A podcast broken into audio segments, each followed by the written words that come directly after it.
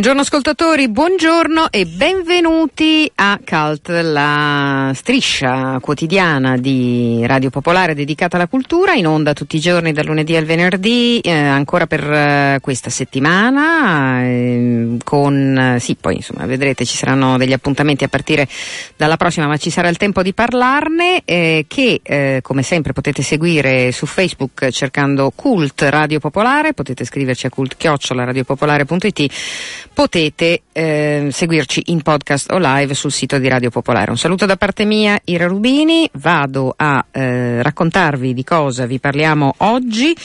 Vi parleremo dell'arrivo a Milano di Teodoros Economou che molti ascoltatori, alcuni almeno, che hanno avuto la fortuna di vedere Odyssey di Bob Wilson al Teatro Streller di Milano sapranno essere un uh, compositore, forse più famoso compositore greco di colonne sonore e um, anche un musicista dal vivo, infatti in quel caso suonava dal vivo tutte le musiche dello spettacolo, arriva all'Autof di Milano per un concerto speciale, sarà nostro ospite in studio.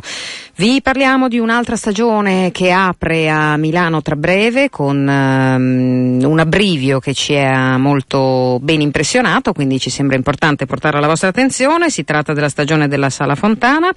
Vi parliamo della mostra eh, su Pollock oppure intorno a Pollock, forse sarebbe più giusto dire, vi anticipo, insomma, che si è aperta a Milano o si apre a Milano proprio quest'oggi nell'ambito di autunno americano. Vi mh, mm, ricordiamo Uh, che c'è un'iniziativa che si chiama Leggevamo quattro libri al bar organizzata dall'associazione Vivere con Lentezza e vedrete di che cosa si tratta, si tratta di un modo diverso, insomma una proposta diversa per leggere, eh, andiamo ad Arona dove domani ci sarà una serata speciale dedicata a Piazza Fontana ma con dei testimoni e, e delle, delle, persone insomma che eh, se ne sono occupate per tanti anni che quindi hanno delle cose particolari da dire. Eh, sarà nostro ospite in studio eh, Jovica Jovic, eh, il musicista zigano che è stato spesso ospite di Radio Popolare, ma in questo caso è protagonista di un libro che gli hanno dedicato Monio Vadi e Marco Rovelli, ospite anche lui nostro in studio mh, mm, verso le 11. E vi parleremo del MEI che prende il via questa settimana insieme a Giordano San Giorgi e eh, a Claudio Costoni che ci raggiungerà per parlarne e adesso invece abbiamo in linea anche questa settimana ehm, con nostro grande piacere Vincenzo Mantovani che ci propone eh, un, un, altro libro, un'altra lettura. Gli chiediamo subito di che cosa si tratta. Buongiorno Vincenzo. Uh, buongiorno Ira. Uh, il libro è si intitola Ombre Rosse ed è scritto da Giorgio Ferrari, sottotitolo L'affare Rosenberg e la guerra fredda. È un'edizione tascabile di Book Time, che è una sottomarca, diciamo, della vita felice. Quindi è una ricostruzione, diciamo, di tutto il caso Rosenberg, caso Rosenberg che eh, sicuramente per molti non, non significa più, più, tanto al giorno d'oggi perché sono passati molti anni da allora, ma che fu veramente forse il primo caso mediatico di grande portata del dopoguerra.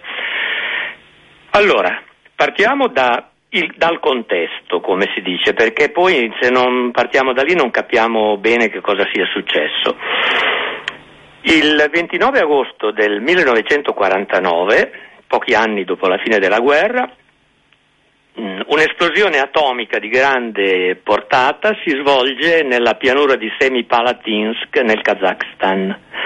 Viene fatto esplodere un ordigno sovietico, la cui sigla era RDS barra 1, RDS, eh, i comunisti italiani immediatamente lo chiamarono la Russia fa da sé, RDS, ed era una bomba atomica russa. Uh, una bomba atomica russa che si rivelò identica a Fat Man, il ciccione, cioè la bomba, la seconda bomba che venne fatta esplodere sul Giappone il 9 agosto del 1945 a Nagasaki. Questo naturalmente mh, mm, cominciò a destare gra- grandissimi sospetti nel, nei servizi diciamo, dello spionaggio americani ma soprattutto mise in crisi un po' l'America perché sembrava la risposta dell'Unione Sovietica alla supremazia militare americana. Ci fu un, un grosso shock al Pentagono, ci fu un grosso shock eh, tra eh, come dire, anche alla Casa Bianca. Eh, e Truman, pochi giorni dopo questo scoppio, annunciò che c'era stata in Russia una esplosione atomica, eh, dichiarazione alla quale la TASS, l'agenzia sovietica, rispose ma noi i segreti degli americani li conosciamo dal 1947, eh, commento che evidentemente non fece nulla per tranquillizzare gli americani, anzi aumentò la paura e eh, li spinse a, a, prendere immediatamente dei provvedimenti per evitare, le, evitare ulteriori, ulteriori danni. Ora, intanto cerchiamo di ricordare che non fu la prima grande paura rossa, ma ce n'era già stata un'altra negli anni venti che aveva creato così una fobia anticomunista terribile che aveva portato ad attentati, disordini, saccheggi, leggi ad hoc, a più di 9.000 arresti tra militanti e simpatizzanti comunisti e quindi diciamo che non era una novità. Comunque questa nuova fobia anticomunista che poi portò eh, sostanzialmente a, al maccartismo, mh, mm, eh, ricevette dire, un impulso ulteriore l'anno dopo, pochi mesi dopo, no? perché nel 49 dell'agosto c'è il fungo atomico russo, nel 50 addirittura in gennaio viene un, uno scienziato eh, atomico di origine tedesca ma che lavorava al progetto Manhattan, Klaus Fuchs, che era stato arrestato, confessa di avere dato a scienziati dell'Unione Sovietica progetti della bomba di Los Alamos. Eh, il 1950 è un anno particolarmente difficile perché eh, subito salta su queste dichiarazioni di Fuchs eh, il senatore democratico Joseph McCarthy eh, dichiarando che di avere liste di membri del Partito Comunista infiltrati al Dipartimento di Stato, ehm, pro- provocando l'apertura di un'inchiesta che che porta a, a, alle dimissioni o ai licenziamenti di decine e decine di funzionari e, come dicevo prima, apre le porte a questo periodo di maccartismo che poi arriverà addirittura mh, a Hollywood dove ci saranno la bellezza di 300 artisti che finiranno su liste nere, sceneggiatori, registi, musicisti eh, dopo essersi presentati là, davanti alla famosa commissione, commissione, parlamentare d'inchiesta per le attività anti-americane, che in realtà non è una novità, molti forse non lo sanno, non è una novità del dopoguerra, era una commissione che era già operativa dal 1938, solo che si era occupata fino a quel momento soprattutto del Ku Klux Klan. A rincarare la dose eh, c'è il caso Burgess-McLean, eh, cioè due, un funzionario d'ambasciata e uno scienziato che fuggono in URSS, smascherati come spie, e, quindi, e poi diciamo la, la, ciliegina sulla torta che è lo scoppio della guerra in Corea del giugno del 50, quindi un anno veramente anno terribile. La guerra in Corea viene interpretata in America come la volontà sovietica di dominare il mondo e eh, porta una stretta ulteriore eh, nei confronti di, delle presunte spie che infiltrerebbero un po' tutti tutte le alte sfere eh, della, degli Stati Uniti. Eh beh, è, è un, una trama degna della guerra fredda, cioè ci è porta proprio, quel... è, proprio, è proprio, un, un, figlio, un figlio della guerra fredda, è, è un frutto della guerra fredda. C'era una grandissima tensione fra fra, questi, fra, queste nazioni che erano state alleate fino a quel momento e che avevano insieme vinto la guerra e che improvvisamente scoprono che si stanno spiando a vicenda e, e, via dicendo. Cosa succede? Succede che sulla scia delle dichiarazioni di Fuchs, lo scienziato, eh, si, si, inizia una catena di, di, di, confessioni negli Stati Uniti. Ci sono due cittadini americani, Harry Gold e Morton Sobel, che sostengono di aver avuto appunto, eh, confessano, diciamo, ammettono di aver passato informazioni ai russi, fanno a loro volta il nome di un, di un altro cittadino americano, David Greenla, Greenglass, capo reparto in un laboratorio di Los Angeles eh, a partire dall'estate del 1944. Questo David Greenlass con la moglie Ruth eh, accusa a sua volta una coppia, una coppia fino a quel momento assolutamente incolore, di persone normalissime come tutti noi, Julius Rosenberg e il marito Ethel. La moglie. La moglie, eh, scusa, sì, ecco, moglie, scusa, ero rimasta che Ethel era la moglie. Sì. Hai ragione, sì, eh. sì, siamo rimasti a, quel, a quella, a quella um, giustissima definizione. Ethel viene accusata da Ruth, la moglie di Gringlas, che è sua sorella. E dunque, chi era Julius Rosenberg? Julius ecco, Ros- scusa Vincenzo, ti interrompo perché abbiamo ancora un minuto circa sì. di tempo. Ah, ma quindi... lo riduciamo al minimo perché vorrei solo arrivare a quelle che sono le reali conclusioni. Certo. Allora, diciamo pure, era un ingegnere elettronico che aveva lavorato col genio militare americano che non si era mai fatto notare per nient'altro se non per una certa attività di militanza comunista in anni precedenti. Il caso che, scoppia provoca veramente una, un'enorme, ha un'enorme risonanza in tutto il mondo. Il processo che si celebra dal 51 al 53 comporta come pene la pena di morte per Ethel e Julius e 15 anni di carcere per Greenglass. Tutti gli sforzi degli avvocati sono vani, eh, Eisenhower respinge la domanda di grazia, questo è soprattutto ciò che fa dilagare eh, le manifestazioni in tutto il mondo, dalla, dalla, dall'Inghilterra, dall'Inghilterra alla Francia, in tutti i paesi, anche in Italia, persino la democrazia cristiana italiana prende posizione a favore degli imputati. In realtà poi questi vengono giustiziati nel 1953. Certo, ricordiamo bene. Qual è la verità mm. alla fine? Perché per molto tempo si è detto le due spie. Bene, eh, direi che in anni recenti, nel, nel 2008, eh, questo Sobel di cui ho parlato ammette in un'intervista al New York Times che Julius, Julius lavorava veramente per Mosca. Dichiara che Julius era una spia, però dichiara anche che Ethel non lo era, aveva solo battuto a macchina certi prospetti, certe informazioni.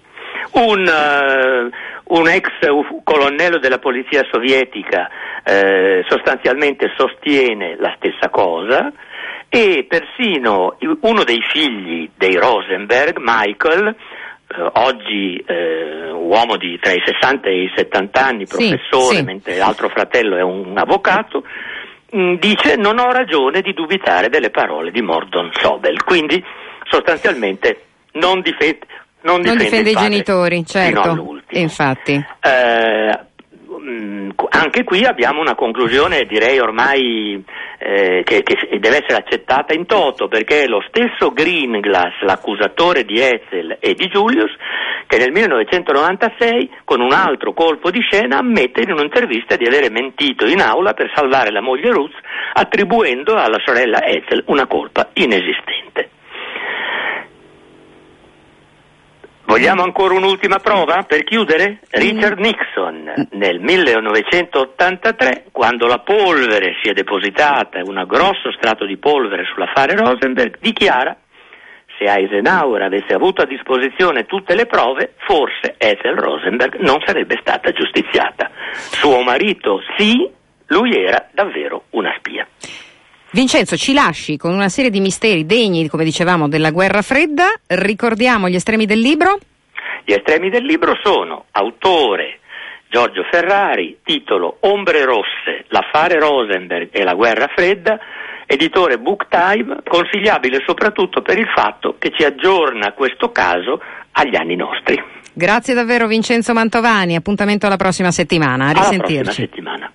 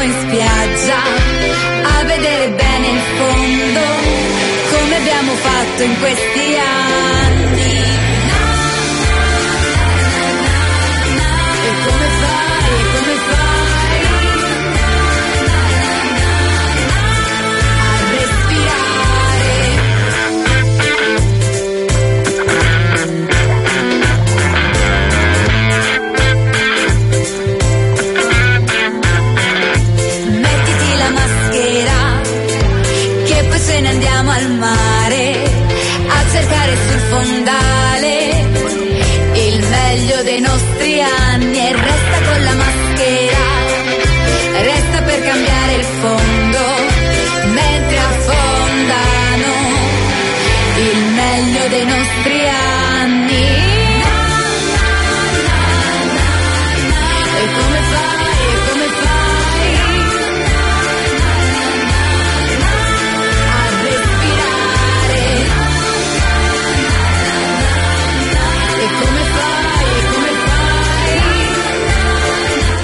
Dopo la guerra fredda dei Rosenberg, non so se Claudio ha una cuffia altissima, cioè se ha una Discreta. discreta, tu sai che, tu sai che questo, che questo, come dire, che questo spinotto, che questo regolatore, questa manopola Eh. è, è da tempo posizionata su due possibili posizioni, zero e sordità assicurata.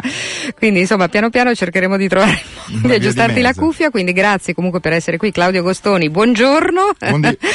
e vi abbiamo anticipato da sommario che parliamo come non potremmo, insomma, e lo faremo poi sicuramente in altre occasioni, del meeting degli indipendenti, il MEI, meritorio appuntamento che ritorna anche quest'anno nella versione 2013 2.0.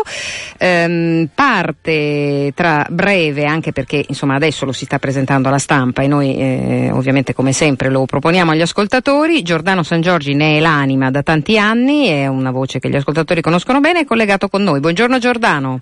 Buongiorno, buongiorno a voi e agli ascoltatori, grazie per lo spazio che ci dedicate sempre. Ma ci mancherebbe. Prego Claudio. Allora, il MEI 2.0, che è il festival dei festival, il padre di tutti i festival, eh, non, non vi fate mancare gli aggettivi, eh, sparate grosso. sì, nel senso che cerchiamo come di, di enfatizzare la passione che mettiamo in quello che stiamo facendo, che è un po' la trasformazione del MEI, no? che è stato il punto di riferimento della discografia indipendente.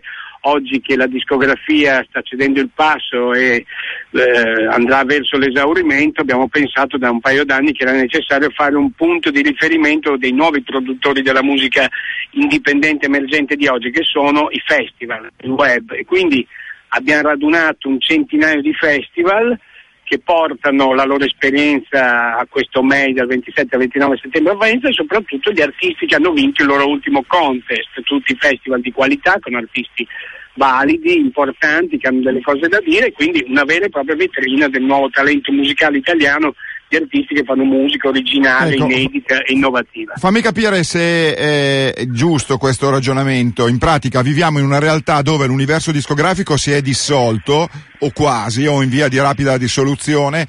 Anche gli artisti ormai non fanno più i dischi per venderli, ma solo per avere un biglietto da visita, per poter vendere il concerto. E quindi il MEI non si occupa più dell'aspetto meramente discografico, ma dell'aspetto di quando i musicisti si presentano davanti a un pubblico, che sia un concerto o meglio ancora un festival. È così? Sì, diciamo che oggi sei meglio di me frequentando l'ambiente che addirittura gli inediti vengono presentati dal vivo spesso eh, oppure vengono lanciati sul web più che sul supporto discografico che magari serve proprio come biglietto da visita oppure per i fan più fedeli che lo acquistano durante i live. Quindi noi abbiamo focalizzato questi tre giorni, escluso l'apertura che faremo con eh, Gene Gnocchi che fa una, cosa, una sorta di Nobel della musica anti-MTV Awards americani e altri piccoli eventi, faremo una due giorni in cui lo spazio sarà il sabato dedicato ai festival e la domenica al web. Oggi per fortuna esistono piccole piattaforme che sono riuscite a dare sostanza e cammino a chi promuove la musica indipendente, emergente, passando dall'autoproduzione all'autopromozione anche sul web. Ma vi siete un po' ridimensionati rispetto agli anni d'oro, rispetto a qualche anno fa? Sì, beh, noi siamo passati, c'è stato, quando siamo nati avevamo 30 espositori nella seconda metà degli anni 90, eh, siamo arrivati al boom di 400 espositori circa nella prima parte del 2000 quando si fu il boom della discografia, oggi presentiamo la Piazza del Popolo, tutto il centro storico con 150 espositori. Certo, certo. Diciamo che questa è la realtà in qualche modo, poi ovviamente potrebbero essere altri, però è chiaro che come si è ridotto drasticamente il mercato economico del settore, sia per la crisi che per l'innovazione tecnologica che per i cambiamenti, gusti nei consumi, anche noi ci rapportiamo con questo nuovo mercato naturalmente perché così è naturale insomma. Senti un paio di cose ancora, volevo chiederti, eh, l'anno scorso avevate mh, messo in piedi un rapporto abbastanza stretto con il Medimex, ricordiamo eh, per chi non mastica è eh, un grande mercato, eh, non solo mercato ma un'occasione per tutti coloro che si occupano di musica di incontrarsi che si svolge ai primi di dicembre a Bari, c'era stato proprio un rapporto stretto tra MEI e Medimex, un'operazione che si ripeterà anche quest'anno?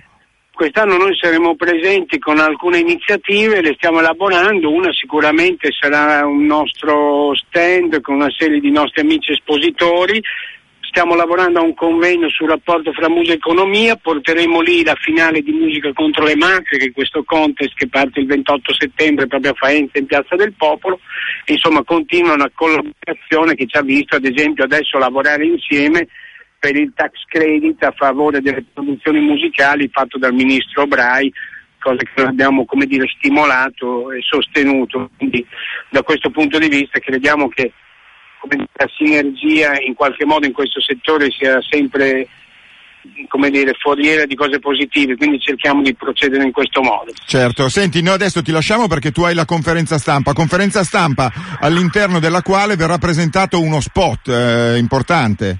Eh, diciamo che abbiamo lavorato in maniera abbastanza veloce su un'esigenza che ci ha lanciato la nostra ASL di Ravenna, il CERT, Ravenna e la provincia sono al secondo posto per casi di seropositività di HIV da una recente indagine. Abbiamo pensato quindi, visto che non se ne parla di questo e riteniamo che non se ne parli perché c'è un grosso lucro per quanto riguarda le medicine che curano questo tipo di malattie e che sia questo il fenomeno, abbiamo così deciso con la regista Luna Gualano che ci aveva già seguito in altri progetti di fare un videoclip in cui una trentina, mi sembra, circa di artisti eh, della scena musicale italiana lanciano non un appello ma proprio dei dati chiari sul tipo di interventi che si possono fare per prevenire l'HIV e quindi l'AIDS, soprattutto sulle giovani generazioni che ne sono praticamente quasi all'oscuro. C'è Caparezza, Inegrita, Pierlu e tanti altri nomi, insieme a Piotta ed altri, e presenteremo questo videoclip domenica 29 settembre al MEI e poi circolerà in Italia attraverso i SERT questa nuova associazione eh, modello Lega Italiana Lotta all'AIDS che si chiama NPS Nuove Persone Seropositive. Ecco Giordano, un'ultima domanda così eh, alziamo bene il brano che stiamo per ascoltare del Teatro degli Orrori. Al MEI si chiude anche il trionfale tour di cui tutta Italia parla, di Pierpaolo Capovilla che legge Pasolini, no? Eh, diciamo che ne siamo veramente orgogliosi di chiudere la Faenza perché l'abbiamo prodotto insieme a Lunatic Infatti. e abbiamo realizzato qualcosa come oltre 40 date, 42, una cosa inaspettata totalmente, tenendo conto che di questo tipo di reading letterario musicali abitualmente si fanno 8-10 date, questo Sì. è un po' la media naturale, significa che il progetto era indovinato, l'artista è sicuramente un grande artista, significa che abbiamo ben lavorato, ma soprattutto secondo me abbiamo risposto a un'esigenza da parte di molti che, ave- che è quella di avere dei momenti di approfondimento culturale e come non mai in questo caso scoprire il Pasolini poeta che forse è meno noto ma che piace moltissimo soprattutto ai giovani. Io sono andato ad alcuni reading e ho visto giovani totalmente rapiti da questo tipo di reading che abbiamo portato in giro con successo, Ecco, infatti- con molto orgoglio. Pensa che la notizia è arrivata, io ero, non ero in Italia, ero in America, ma è arrivata anche in America di questo- di- dello straordinario successo di Pasolini presso gente che proprio non è della sua generazione, quindi avete fatto proprio una grande cosa, cioè avvicinato un pubblico che non c'era prima, no? Esattamente, credo che l'operazione sia stata proprio questa, recentemente sono state fatte alcune date proprio in questi giorni, Francona, Modena ed altri luoghi dove c'era il pienone, una sorta di tutto con pubblico tutto giovane sotto i 30 anni e quindi non abituale dire, al percorso indie rock e non legato soprattutto a reading letterari che si fanno per la terza poco età, quelli per la terza età, per Esatto, intenderci, diciamo, ecco, cioè che- dove andiamo noi. come me cioè, che hanno superato eh. i 50. Esatto. L'ultima cosa, una domanda personale. Hai approfittato dell'edizione del MEI di due anni fa per annunciare il matrimonio e ti sei sposato lì al MEI. In questa edizione cosa annuncerai? La nascita del Il primogenito? divorzio. diciamo che con questa occasione celebro 30 anni fra, celebro fra virgolette, di concerti organizzati io personalmente, il primo concerto furono i CCCP eh, in un parco a Faenza dove mi beccai una denuncia per atti osceni perché c'era Fattur che alzava eh, la tunica allora e insomma faceva vedere cose proprio edificanti. Sono anni che facciamo in me, insomma diciamo che ci sono i dati per eh, cercare di annunciare qualcosa di importante durante quei giorni, ma aspettiamo che arrivino quei giorni. Qualcosa però ci sarà sicuramente, Claudio. Va bene. Ciao, ci vediamo a Faenza. Grazie a voi di Radio Popolare, grazie, agli Grazie. ascoltatori che aspettiamo a Faenza, grazie mille. Grazie ciao. a Giordano San Giorgi e Ciao, a Claudio. Agostoni, naturalmente. Noi ci ascoltiamo il Teatro degli Orrori, io cerco te. Io cerco te, cerco te,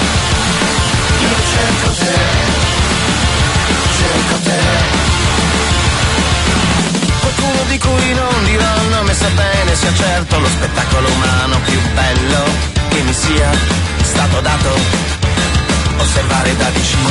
Di cui non dirò il nome che sembra il ritratto di un uomo che nega nel mare urbano di donne indifferenti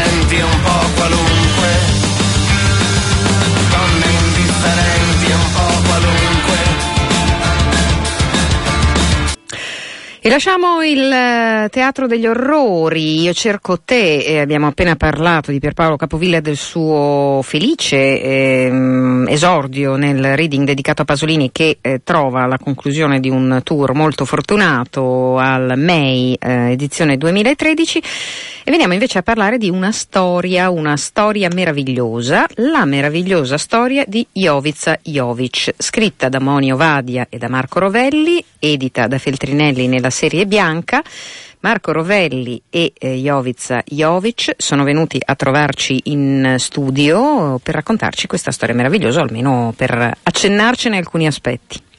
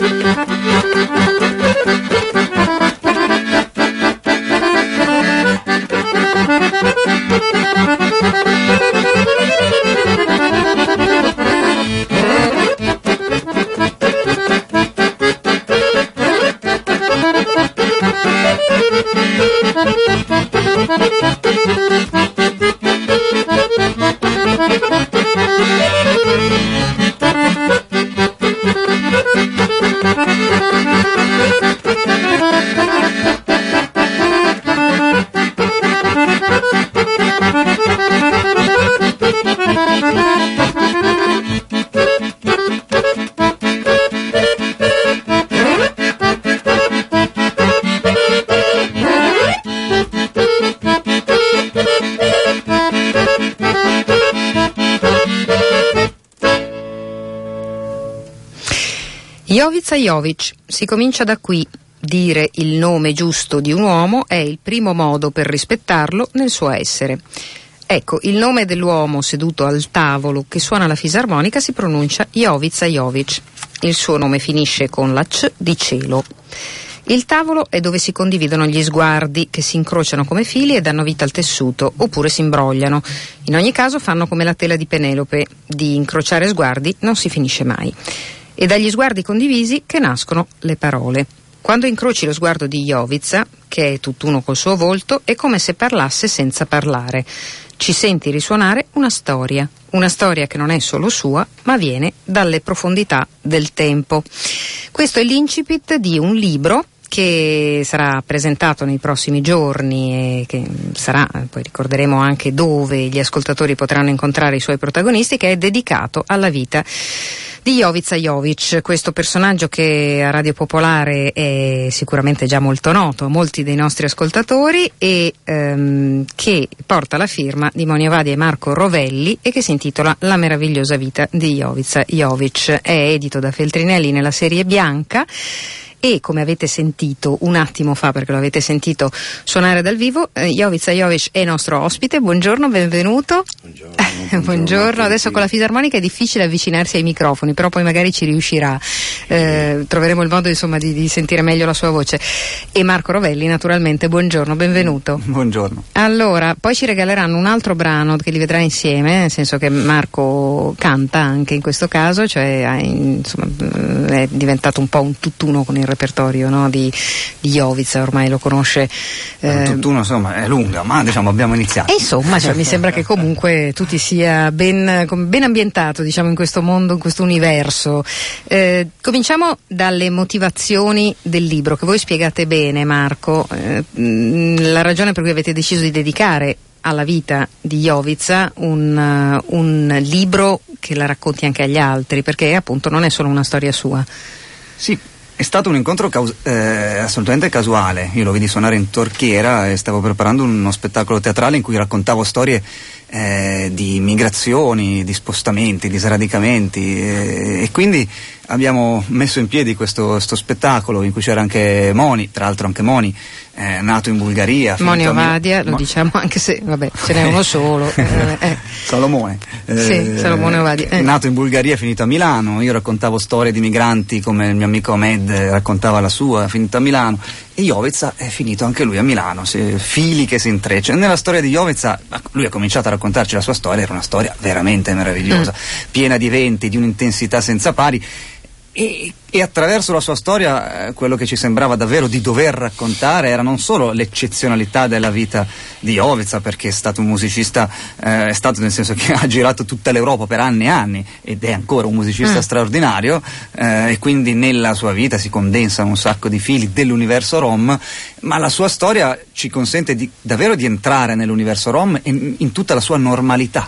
No? Eh, siamo abituati purtroppo a pensare i Rom come chissà che cosa e qua attraverso la sua vita, la sua vita che ci, che ci attrae perché è una vita che, che semina attrazioni, insomma, se- Mm. e che ci affascina. Però poi ci consente di entrare in, que- in quelli che sono i valori fondanti. Attraverso la storia che Jovica racconta, attraverso la sua narrazione, noi entriamo nelle modalità, nello sguardo del Rom, nei valori fen- perché i valori fondanti di una cultura coincidono esattamente con quello sguardo lì. no? E quindi non è tanto importante eh, raccontare gli eventi così come sono accaduti per me, che ho riscritto, ho montato il libro, eccetera.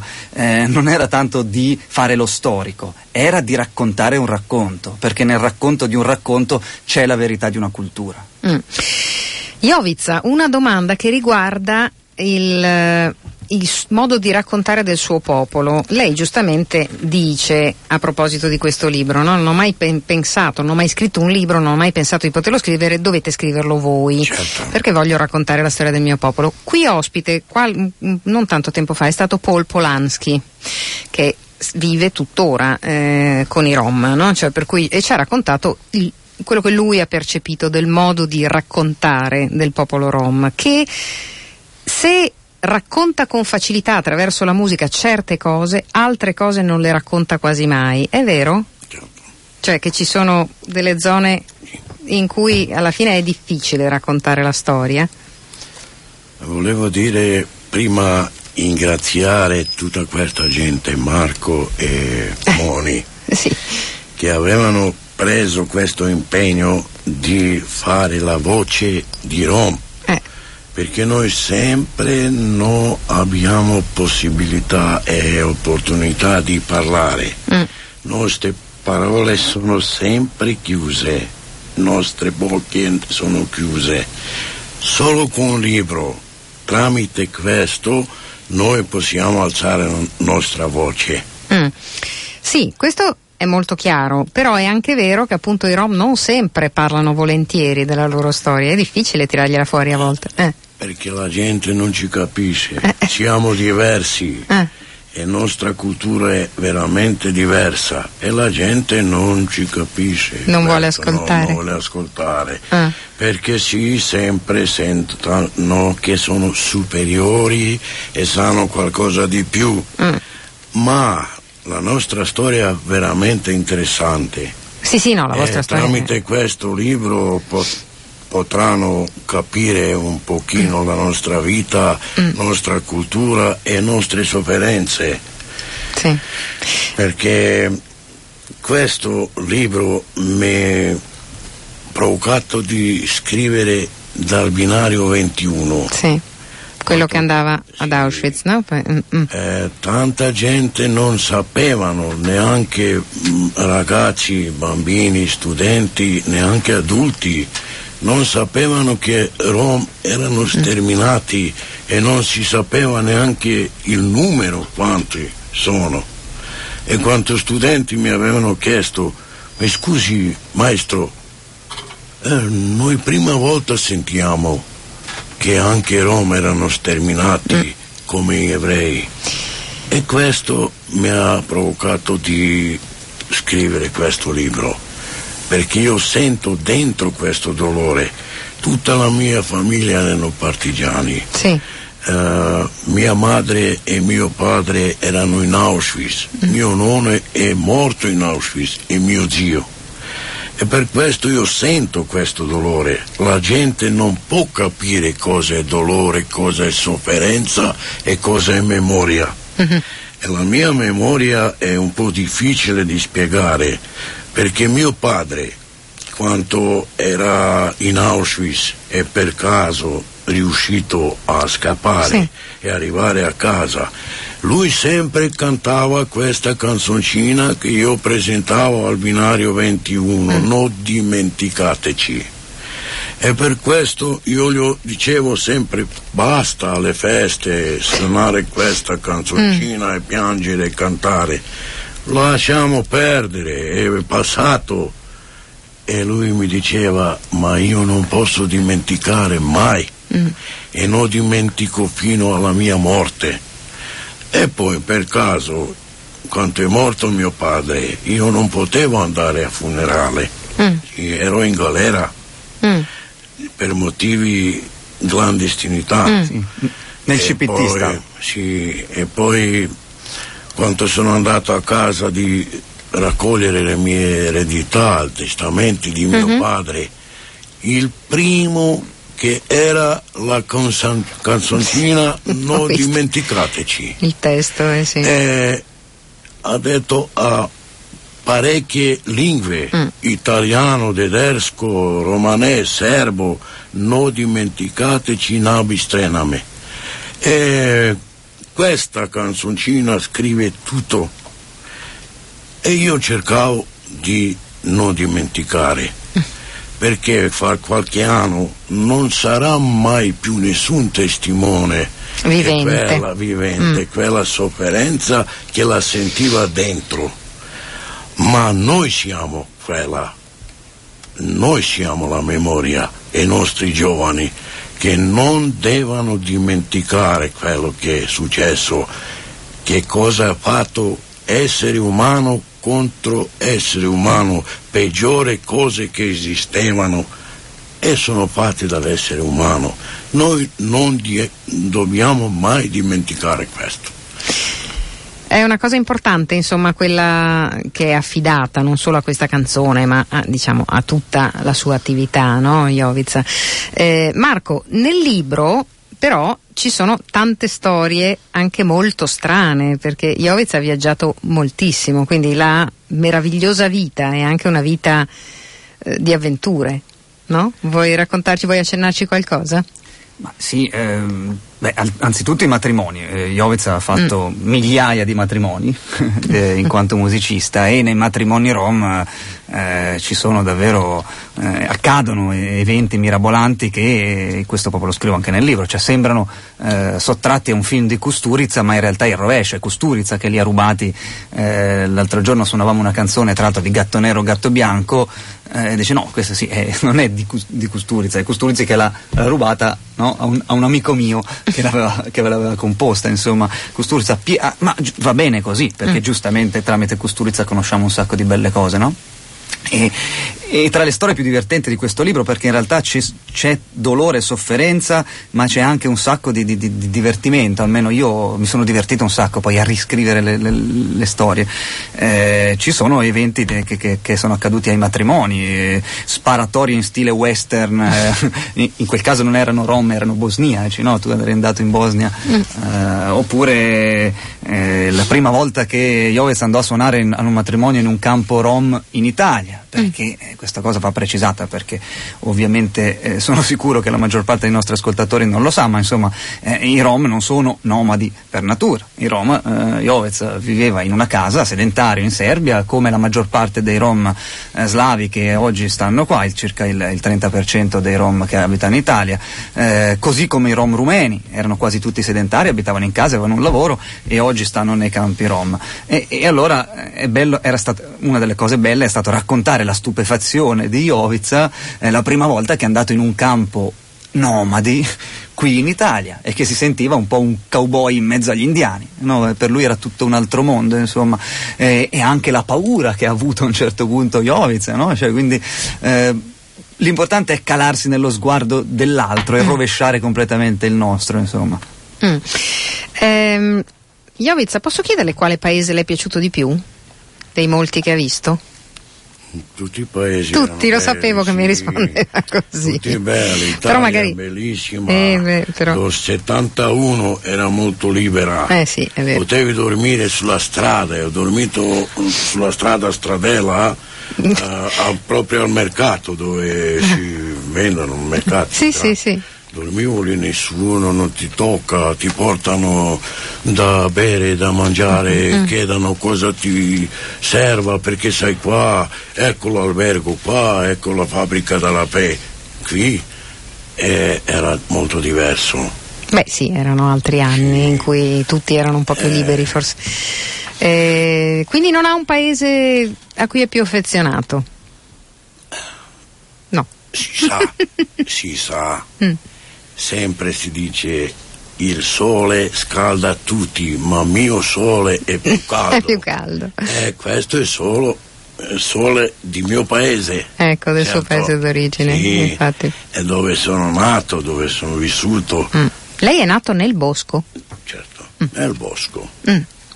No, no, volevo capire insomma se questa cosa aveva influenzato Era- anche la sua. È bello nascere sì. nel bosco, anche se un po' avventuroso, ma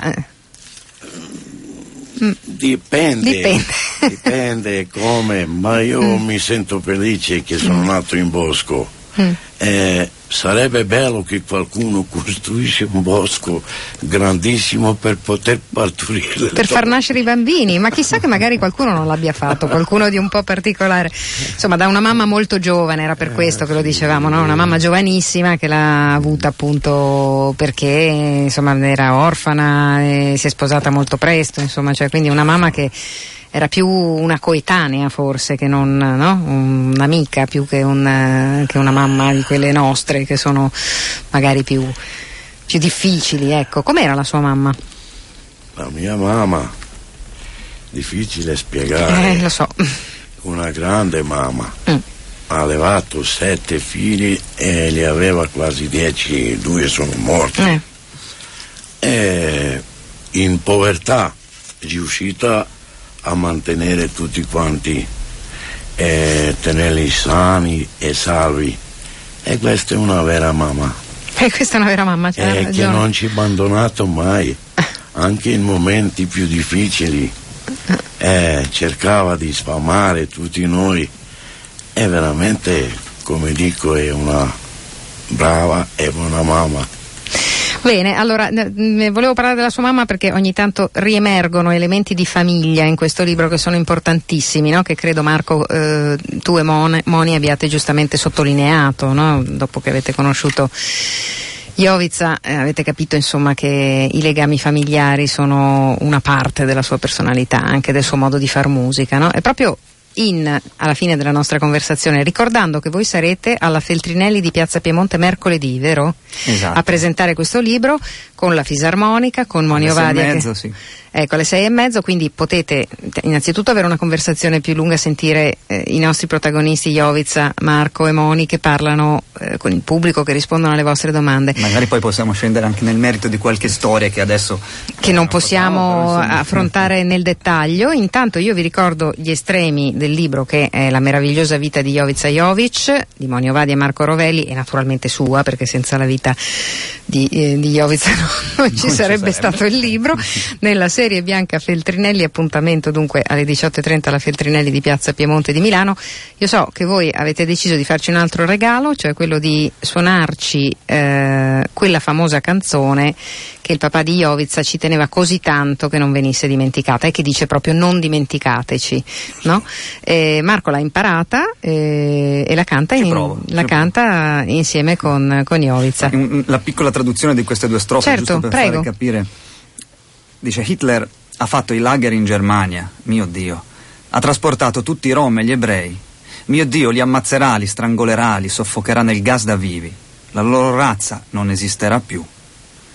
Un ebreo fu deportato qui con quattro bambini, affamati, assetati, piangono dal freddo. Dicono alla madre, falli tacere. Senza pietà davanti a noi.